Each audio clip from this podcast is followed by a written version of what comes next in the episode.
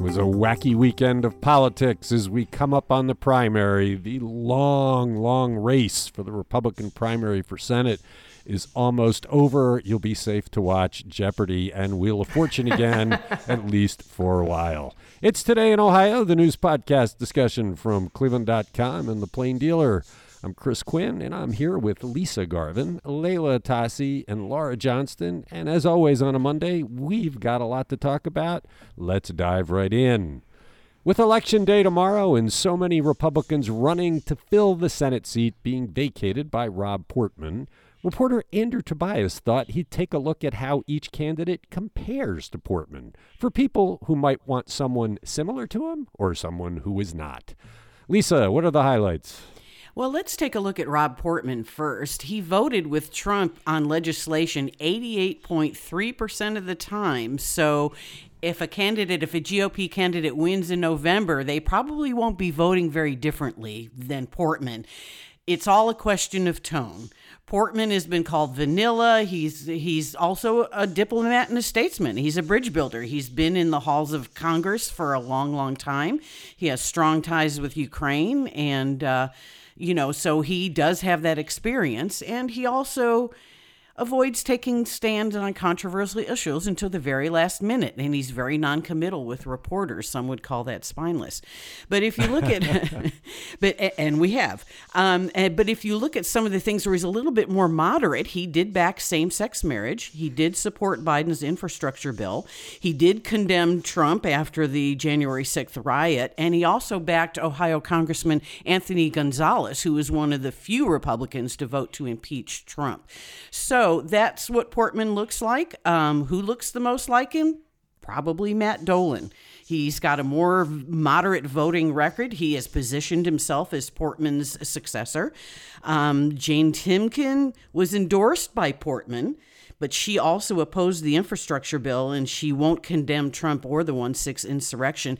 She also at first supported Anthony Gonzalez when he, uh, you know, impeached Trump and then she turned on him afterwards.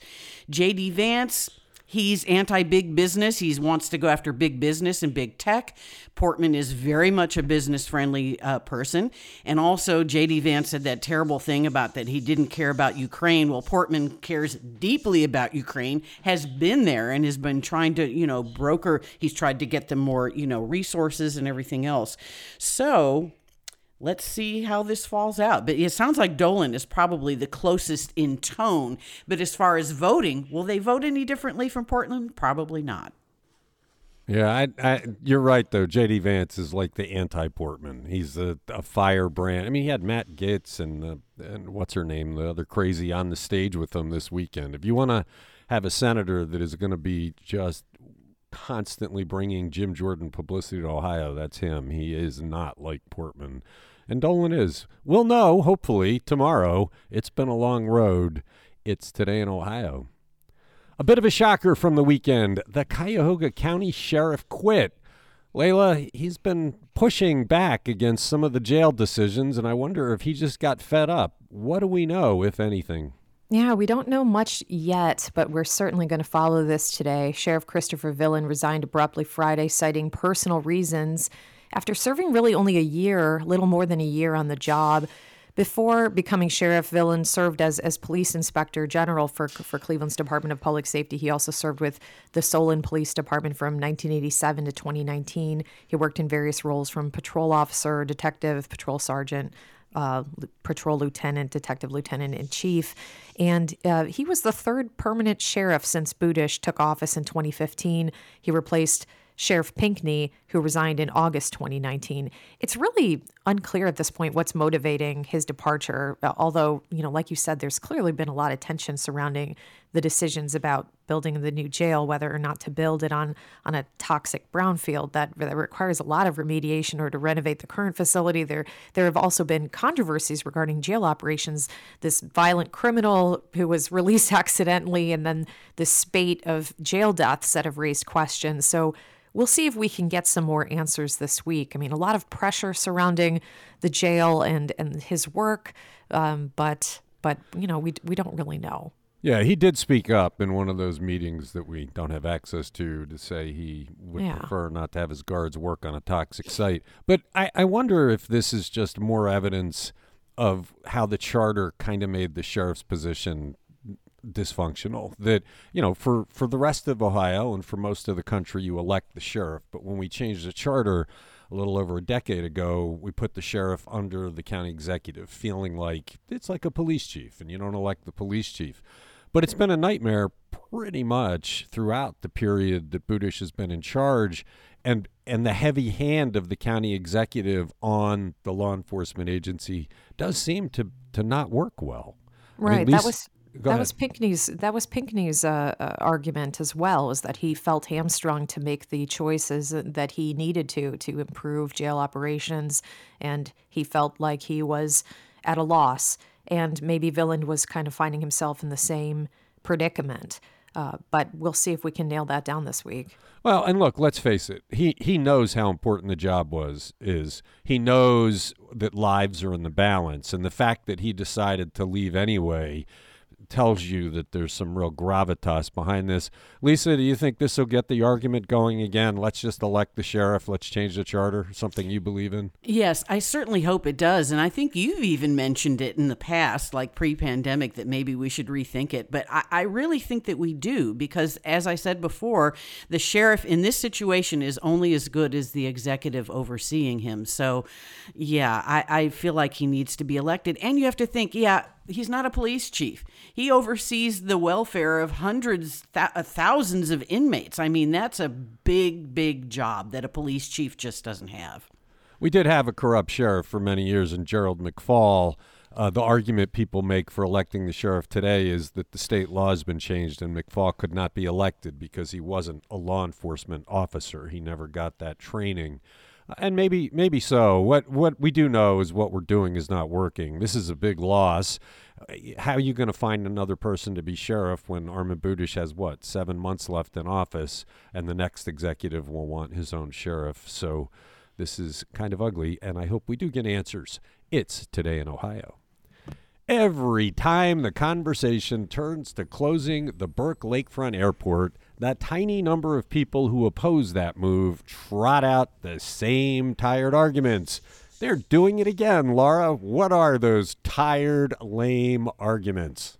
Well, I mean, you couldn't have a national air show in Cleveland if we didn't have Burke Lakefront Airport. People wouldn't be able to come watch and sit on their boats and stay at the, you know, on the base and watch it. I, I don't think that a one time a year show over Labor Day is really a reason to keep an airport in downtown, but that is an argument.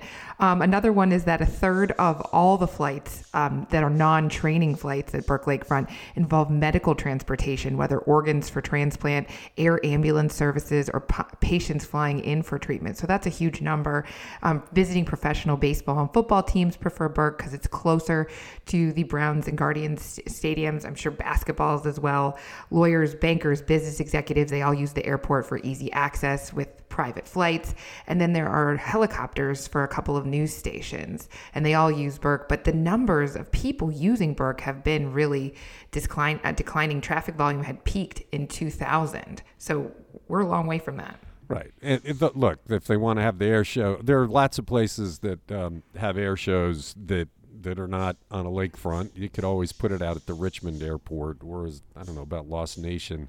It, it, the, all of these things are trotted out every time. The medical, uh, the the the transplants, they could go out of the Richmond airport. It's it's in Richmond Heights. It's right nearby, and it's the county-owned airport. It's just this desperate thing from a tiny group of people that are trying to thwart the overarching good that would come from having a true lakefront. As I read that story, I just thought, man, how many times have we been here? This is the same thing over and over again. A bunch of whining by a small group of people. And the, the person that's run the uh, lake, the Burke Lakefront um, Air Show for I don't know, probably three decades now, said they, they this comes up every time, and it, she's not that worried because it just goes away. But I have to say, this is more movement we've seen on this issue than we've seen in the last 16 years under Frank Jackson. There's actually a study being done. It's, it's part of a study that always needs to be done uh, for the FAA, but this year they're actually looking at the possibilities of closing Burke, which had obviously not been done under Jackson. Jackson. So they're going to, this is CHA Consulting. They're going to talk to members of the community who use the airport and those who think there's a better use. But I got to say, the airport logged 40,296 takeoffs and landings in 2021. That's roughly the same as 2019 before the pandemic. I mean, 40,000. That is that does not seem very high at all. And just so we know, it operates at a loss. The deficit's projected to be about $640,000 this year. My favorite line in the story was somebody who said, Every time a new mayor comes along, we have this discussion. We hadn't had a new mayor in 16 years. it's like every time a new mayor comes along, what are you talking about? We've had like three in 25, 30 years every time a new mayor comes along. Okay, well, the tired arguments are on cleveland.com.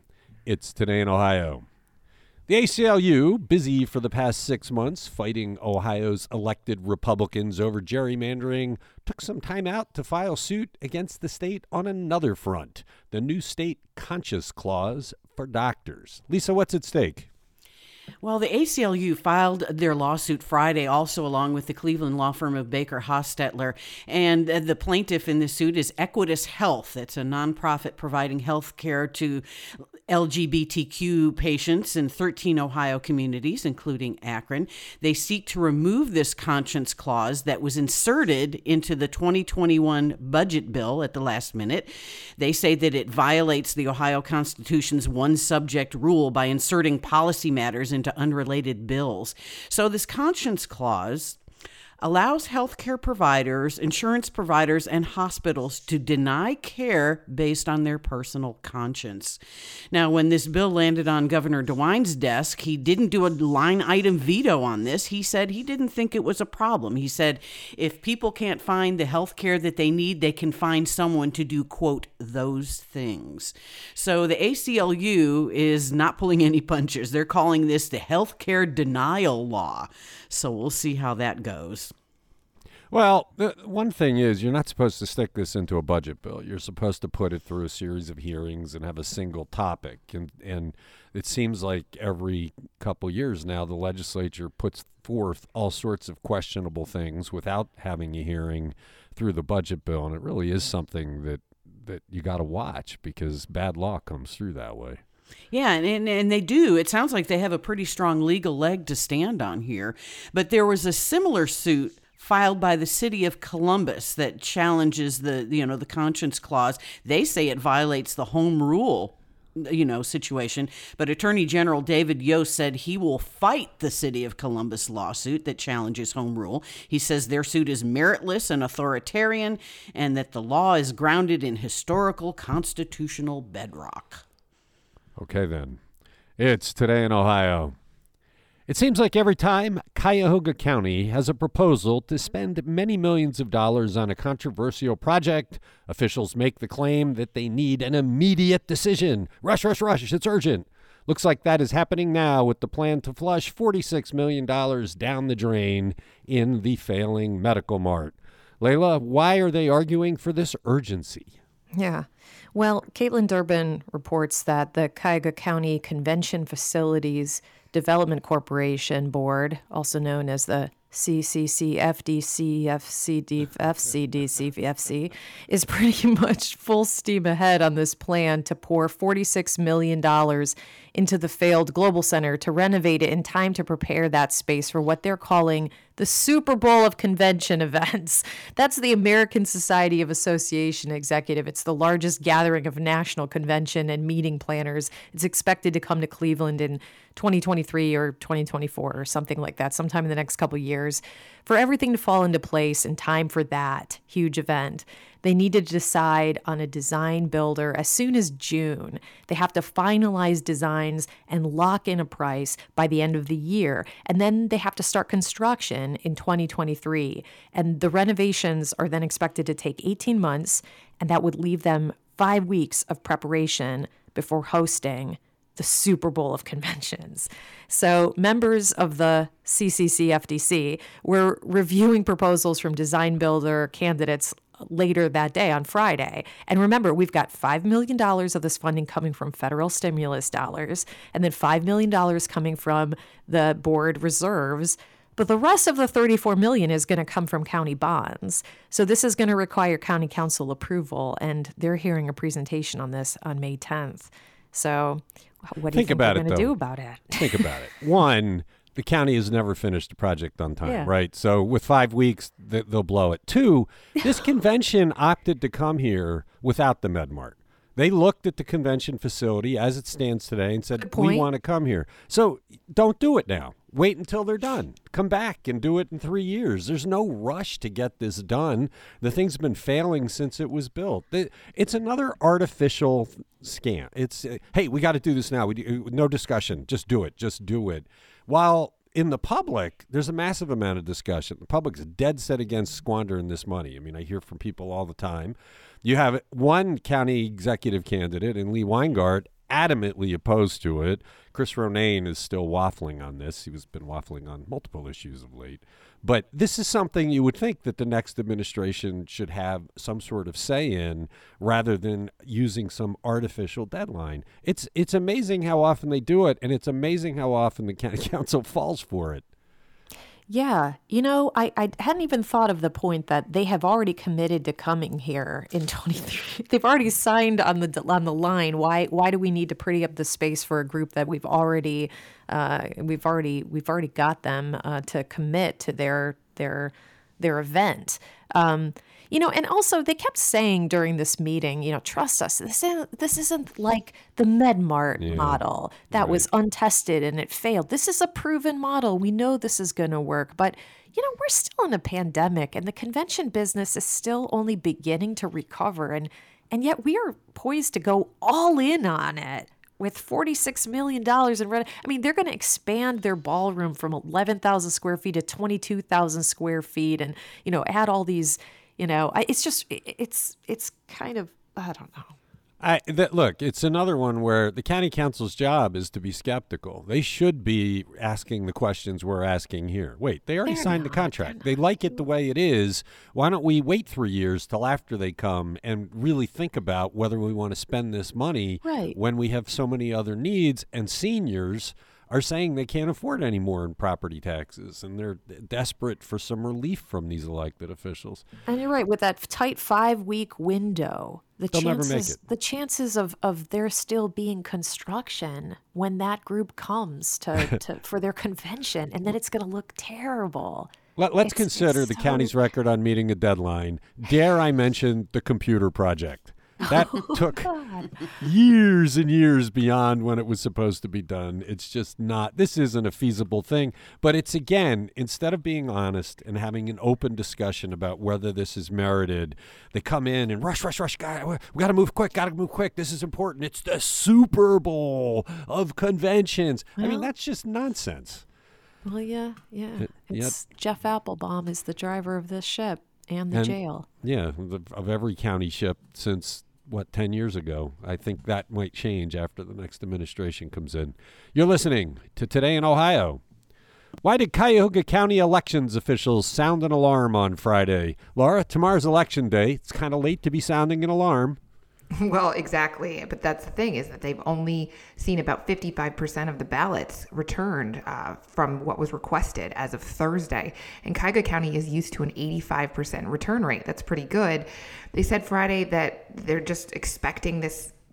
They, want people to turn their ballots in and they just want to remind people the election is Tuesday. I feel like it's been coming forever, but it's finally here and you need to get them back. You need either have them postmarked by Monday or you can drop them off at the Board of Elections until 7:30 on Tuesday. But um, yeah, normally 85%, but of the 33,242 ballots that had been sent out as of Thursday, only 18,278 had been returned. That's 55%. Right. Well, I, I have a good idea why, because I'm hearing Right. from readers that people didn't know what district they were in for Congress. I, we got notes thanking us for running the map that we published online Friday and in print over the weekend showing exactly which municipality was in which district in Cuyahoga County because nobody is really telling the voters. They didn't know. I, So I- there's been so much confusion, and you know, with with pushing the legislative races back to an unknown time this summer, I think people were confused about what was happening in this primary and when they needed to vote. And yeah, I think all of the stuff with the redistricting has taken a fairly straightforward process and just made everybody super confused. Well, so one person said, I, I've always gotten mailings from Dave Joyce. I wasn't getting any this year. and Now I know why. I'm not in his district. It just seems like it was very poorly communicated. That's why we ran the map. Readers basically said, Can you please run the map? I want a better idea where I am. So we did. It's online at cleveland.com. And Rich Exner put that together, right, Laura?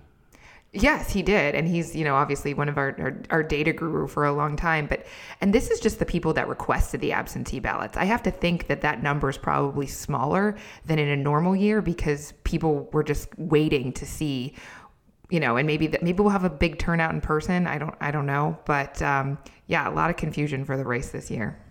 It's and if, it is you can technically request an absentee ballot still but it's pretty much too late. It won't get counted on time. And if you do want to vote in on election day you've already had your ballot you'll be about voting provisionally. So just note that.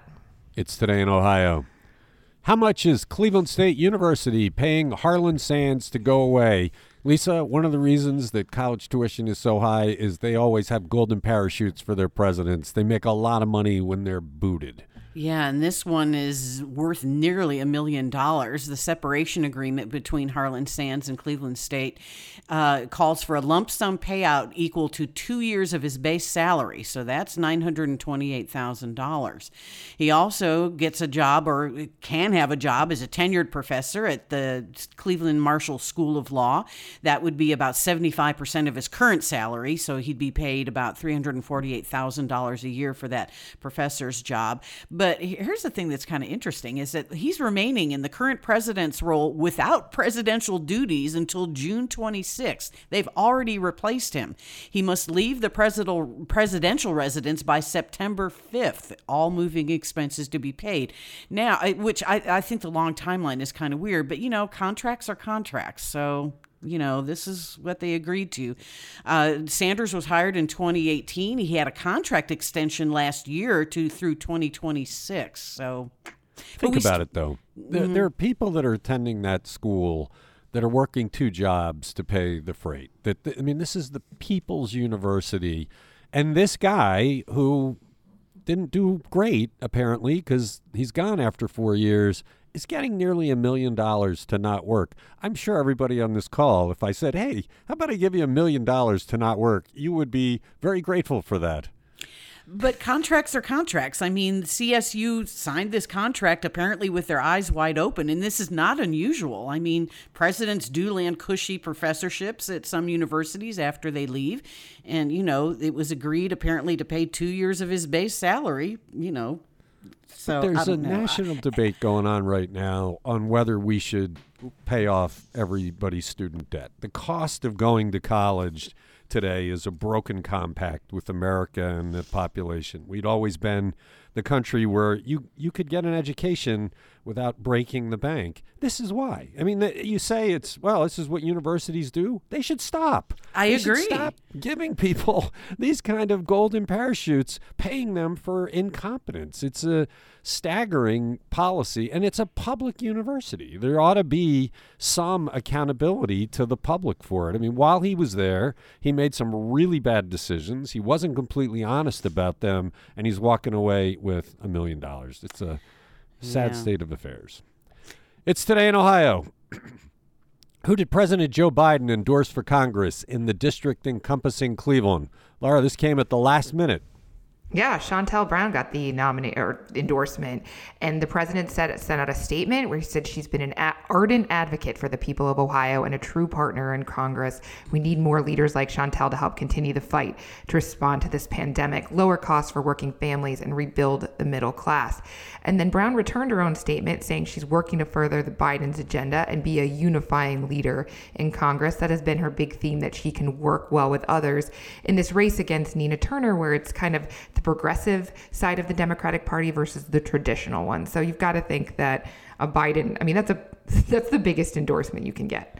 I don't think it's a surprise though, because no. Nina Turner was Bernie's right hand during his run, and she she doesn't like the middle of the road Democratic Party that Biden represents whereas Shontel Brown does. I don't know. I don't. Does it make a difference? Are people going to cast a ballot for her just because Biden said to, or does it work against her? Do progressives look at that and say, "Oh no, more of the same"? We'll know tomorrow who wins in that race. So many question marks. Yeah, we'll know tomorrow night. It's today in Ohio. Warrensville Heights Mayor Brad Sellers is under investigation after we caught him falsifying a notarized document to give himself a tax abatement, which is a pretty big deal. Is County Executive Armond Budish keeping the embattled Sellers on the board overseeing the failed medical mart as they contemplate flushing $46 million down the drain there? Leila? It seems like that might be true. Yes. I mean, so the backstory, of course, the Ohio Ethics Commission is investigating whether Sellers used his position as the mayor of Warrensville Heights to grant himself this tax abatement and, and signed a notarized document claiming to be debt free while owing thousands of dollars in unpaid property taxes. And that came to light through Kaitlin Durbin's awesome reporting when Sellers was running for county executive for a few days. and then he withdrew from that race and after her stories published and the case was referred to the ethics commission. Anyway, while that investigation is percolated, the county has been kicking the can down the road on answering Kaitlin's questions about whether Budish supports keeping Sellers on the Global Center board. He's the chair, but his term technically expired in mid April, and the board's bylaws show that he can continue to hold the seat and the chairmanship until the county executive decides to recommend him for a second term or appoint somebody else. But Budish hasn't said what his intentions are for Sellers, despite Kaitlin asking over and over about it. And at the board's quarterly meeting on Friday, Sellers shared this slide showing each of the board members' term lengths, and it included his own. And rather than his term ending this year, the slide showed he had been reappointed to serve through April 2025. So, what? the county spokeswoman denied that it was true. She said no appointment has been made, but that apparently came as a surprise to the board's attorney, Jeff Applebaum, who said he believes that Budish already has the recommendation form and that he anticipates it's going to be signed.